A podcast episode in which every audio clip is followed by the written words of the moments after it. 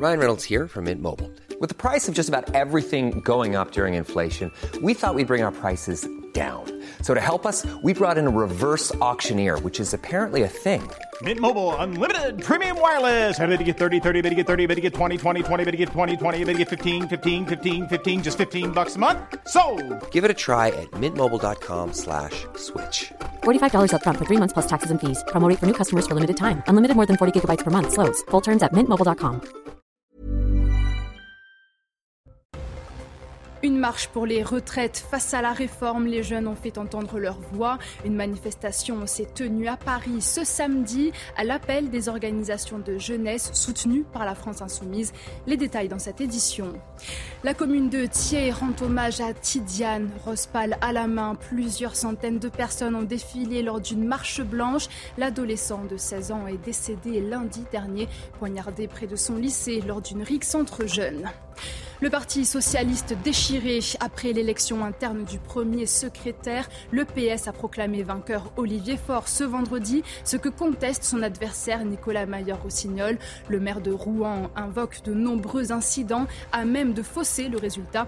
Une commission de récollement a donc été convoquée. Après 50 ans de succès mondial, le spectacle Les Producteurs est mis en scène en France pour la première fois. Deux heures de show burlesque, haute en couleurs et en strass. On vous raconte tout à la fin de ce journal.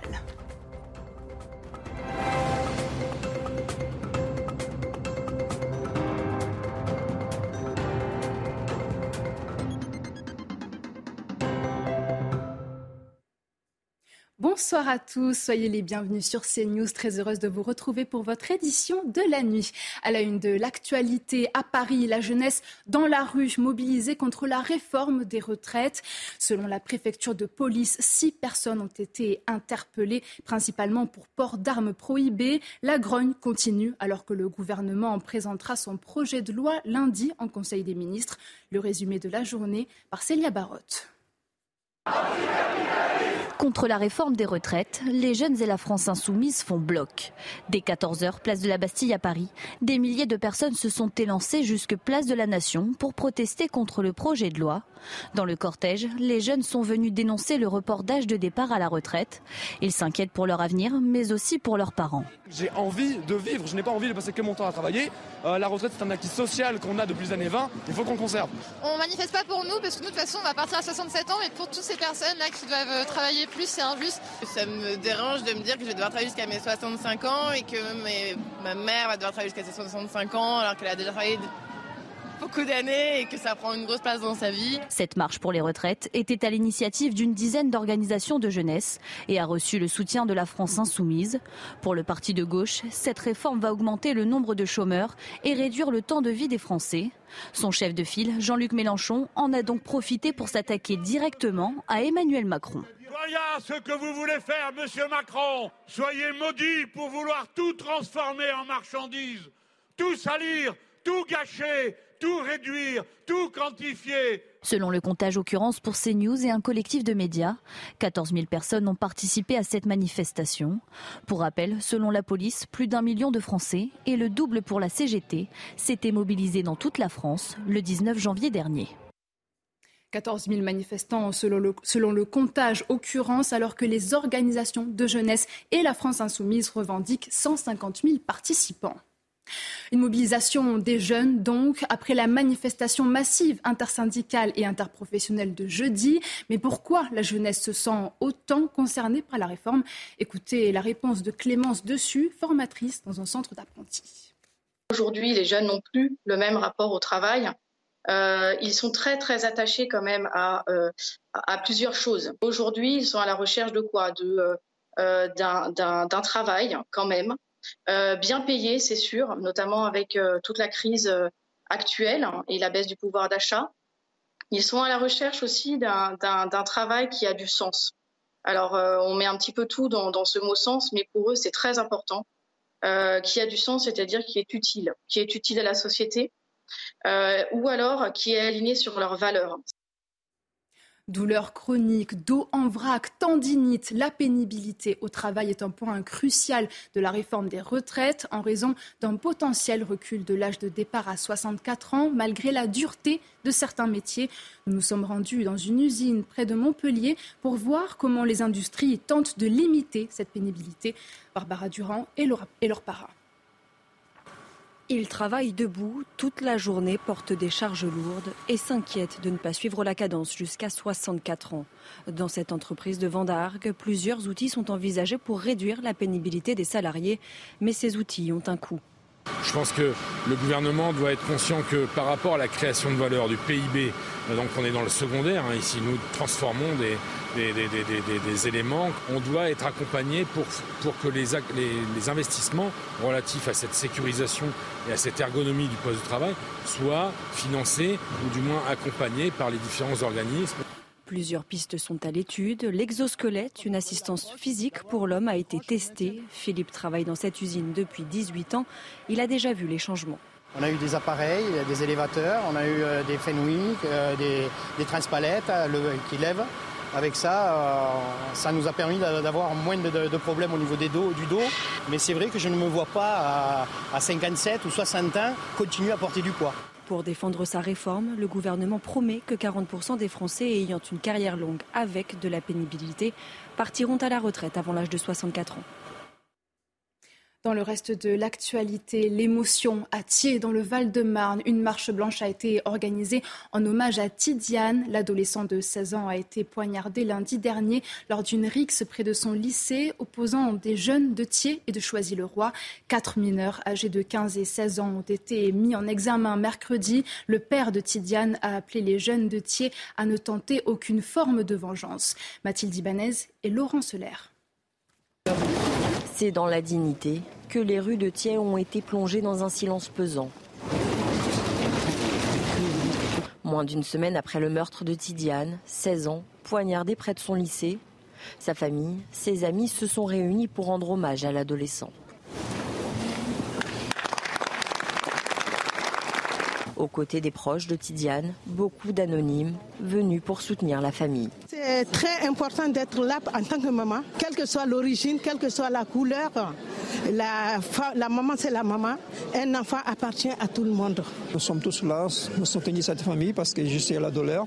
Pour perdre un enfant, c'est pas pareil que perdre un parent. Et des tragédies comme ça, c'est insupportable. Je suis père de famille, moi aussi. Et je pense que Tidiane, c'est l'enfant de tout le monde. Présent également durant toute cette marche blanche, le maire a tenu à être aux côtés de la famille. Il n'est pas normal de mourir à 16 ans. Nous souhaitons que vous preniez, nous prenions l'engagement, tous, que ça ne se reproduise pas. Tous ont tenu à rendre un dernier hommage à celui qui sera à jamais dans leur cœur. Cette plainte déposée contre l'hôpital de Remiremont dans les Vosges, elles font suite à des décès de patients jugés suspects par leurs proches. Le procureur de la République d'Épinal a notamment ouvert quatre informations judiciaires contre X pour homicide involontaire. Le Parti socialiste coupé en deux après l'élection interne du premier secrétaire. Dans le JDD, Olivier Faure réaffirme avoir été réélu, ce que conteste son rival Nicolas Mayer-Rossignol. Les camps des deux candidats ont été convoqués en commission de récollement afin d'examiner l'ensemble des résultats du scrutin. Les précisions de Michael Dos Santos. Vendredi, le premier secrétaire du Parti socialiste avait été réélu avec 50,83% euh, des voix, soit euh, un peu moins de 400 voix euh, d'écart. Un succès qu'il a réaffirmé ces dernières heures dans le JDD. Une sortie médiatique qualifiée immédiatement d'irresponsable par Nicolas Mayer-Rossignol sur Twitter. Battu d'une courte tête, le maire de Rouen attend lui que la commission fasse la lumière sur les irrégularités lors du scrutin. Alors, quelle sera euh, l'issue de cette guerre. Il faudra encore patienter euh, quelques heures. Une chose est sûre, elle n'est pas sans rappeler euh, celle de 2008 entre Martine Aubry et Ségolène Royal. C'est d'ailleurs la dernière fois que cette commission s'était réunie. Un scrutin contesté, un parti en crise, un score historiquement bas à la dernière présidentielle. Où en est aujourd'hui le Parti socialiste? Écoutez ce qu'en ont pensé nos invités précédemment reçus sur notre plateau. Le Parti socialiste fait partie du vieux monde. Euh, c'est un parti qui a gouverné la France pendant 40 ans, qui est en grande partie responsable du cafarnaum dans lequel la France se trouve aujourd'hui sur tous les plans. Et je pense que c'est un parti qui est aujourd'hui crépusculaire. Ce n'est plus un parti politique, c'est un cimetière. Vous avez encore quelques apparatchis qui essayent de s'accrocher localement. Mais c'est vrai qu'au niveau national, vous avez des gens qui, sont soumis euh, à, l'extrême gauche. En fait, au départ, c'était un parti républicain, c'était un parti européen, et aujourd'hui, il s'est complètement mélanchonisé. C'est vrai qu'il n'existe plus vraiment. C'est vrai que le Parti socialiste est en crise. De là, le déclarer mort, je pense que la vie politique peut avoir aussi des imprévus, de l'inventivité. On, on ne sait pas ce qui peut se passer. Mais il est en crise, me semble-t-il. 400 milliards d'euros pour les armées pour la période 2024-2030. C'est ce qu'a annoncé le président de la République ce vendredi en déplacement à Mont-de-Marsan dans les Landes. Emmanuel Macron a présenté la future loi de programmation militaire, une enveloppe budgétaire qui laisse certains analystes sceptiques. Les détails avec Aminata Dem. 400 milliards d'euros sur la période de 2024 à 2030. C'est une hausse de 30% par rapport à l'année précédente. Pour certains analystes, cette enveloppe budgétaire ne va pas résoudre les carences de l'armée. C'est très impressionnant de parler de 400 milliards, euh, mais ce n'est pas suffisant. Euh, c'est pas suffisant parce qu'en réalité, la loi de programmation de, transformation vise à mettre de cohérence dans ce qu'on a actuel. En fait, on ne change pas le format. C'est-à-dire qu'on aura toujours une armée avec 200 000 hommes, c'est-à-dire un format très réduit. On va simplement augmenter les réservistes, mais pour l'instant, il n'existe pas les réservistes. Il aurait fallu augmenter le budget, non pas à 400 milliards, mais à 500 milliards. L'objectif pour Emmanuel Macron est clair passer de la réparation de l'armée à la transformation. Il y a un certain nombre de domaines dans lesquels il va y avoir des efforts capacitaires. Je pense en particulier au renseignement, euh, à la cyberguerre, euh, à des domaines tels que la défense solaire ou au domaine des drones. Mais globalement, la volonté, c'est de faire en sorte que tout ce qu'on a fonctionne réellement pour faire de la guerre de haute intensité. Les moyens consacrés au renseignement augmenteront de près de 60% pour anticiper les crises ou les menaces. C'était une promesse de campagne d'Emmanuel Macron, le SNU, le Service national universel. Il concerne actuellement les Français de 15 à 17 ans qui peuvent y participer sur la base du volontariat avec accord parental. Mais l'Élysée l'affirme, nous nous préparons à le généraliser. Écoutez les explications de notre journaliste politique Florian Tardif. Durant ses vœux aux Français, Emmanuel Macron a renouvelé sa volonté d'étendre le SNU, le service national universel, à tous les jeunes, expliquant qu'il allait poser les premiers jalons de ce dispositif élargi euh, dans les toutes prochaines semaines. Depuis, euh, plus rien, silence radio. Lors de ses vœux aux armées, euh, c'était à Mont-de-Marsan, le président de la République n'a pas évoqué le sujet. Pourquoi? Car on estime dans son entourage que ce dernier divise. Pas question en plein mouvement de contestation contre la réforme des retraites de donner un motif de protestation supplémentaires poussant la jeunesse dans la rue. L'annonce peut donc attendre, vous l'avez compris. Pour rappel, le SNU lancé en 2019 s'adresse aux 15-17 ans sur la base du volontariat, ces derniers euh, devant effectuer notamment un séjour de cohésion et une mission d'intérêt général. Alors êtes-vous pour ou contre un service national universel obligatoire? Nous, avons, nous vous avons posé la question. Je pense que c'est un peu inutile euh, de, enfin justement, plus mettre de, plus d'argent euh, dedans alors qu'il y a d'autres problèmes à régler. Euh. Je pense qu'il faut ramener un petit peu de discipline au niveau des jeunes et puis ça permet que toutes les catégories socio-professionnelles se rencontrent.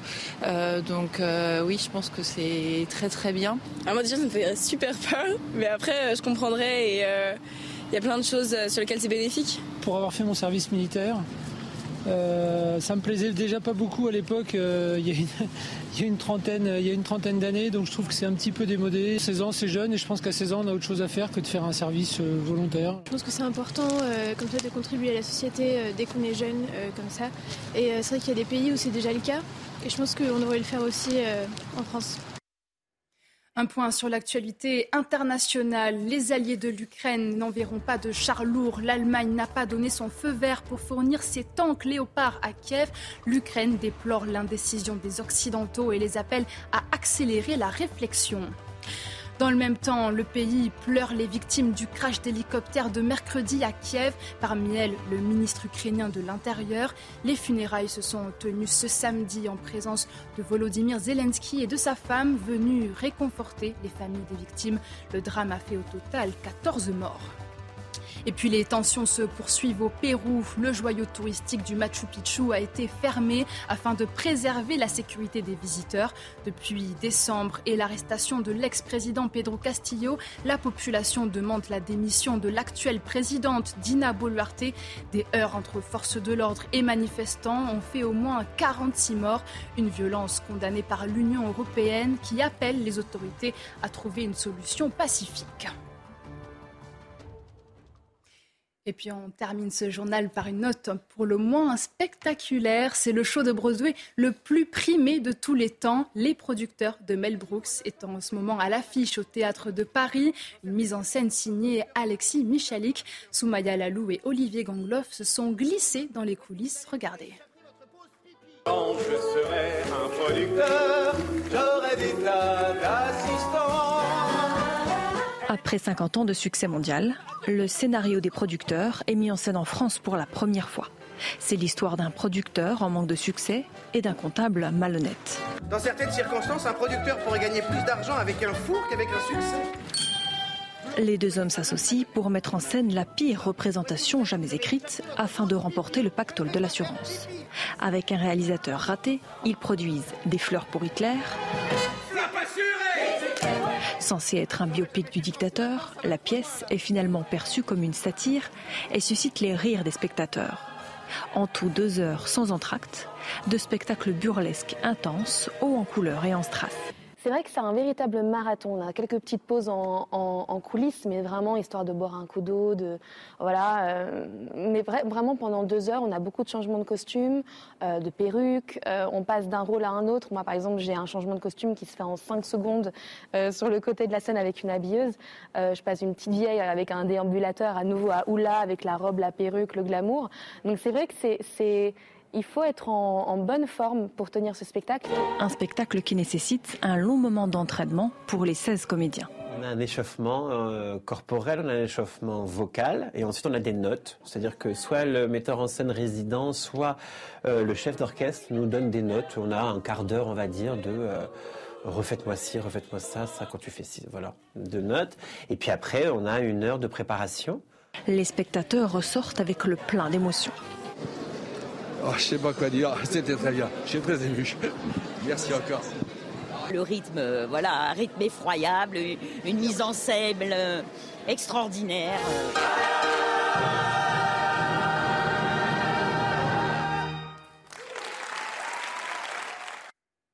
Restez bien avec nous tout de suite, votre JT Sport.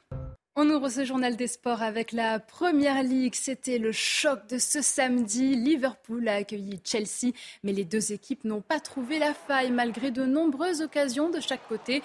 Résultat, match nul, 0-0. Résumé de la rencontre avec Bruno Scagliotti. Liverpool-Chelsea 183e. En d'autres temps, ça aurait été un match au sommet, mais avec Liverpool 9e et Chelsea 10e, Jurgen Klopp pour sa millième sur un banc n'a pas la tête à la fête. D'autant qu'à la troisième minute, Liverpool sent déjà le vent du boulet. Chelsea croit ouvrir le score avec Havertz, mais l'arbitre vidéo le signale très vite hors jeu. Le but est annulé. La première période est bleue. Le coup franc de trouve la tête de Badiachil, mais Alisson repousse sur sa ligne. La plus belle occasion de cette rencontre, qui en compte peu, est une nouvelle fois pour Chelsea. À la 65e, Moudric slalom dans la défense adverse, mais sa frappe atterrit dans le petit filet. Même stérilité pour Liverpool. Anderson trouve Alexander Arnold qui manque sa frappe. 0-0. L'affiche était alléchante, mais rien n'a bougé pour les Reds et les Blues. En tennis, à l'Open d'Australie, Caroline Garcia se qualifie pour la deuxième fois de sa carrière en huitième de finale du tournoi. La Française a difficilement vaincu l'Allemande Laura Sigmund 1-6, 6-3, 6-3. Les moments forts résumés par Nathanaël. La joie est à la hauteur du combat qu'elle vient de remporter.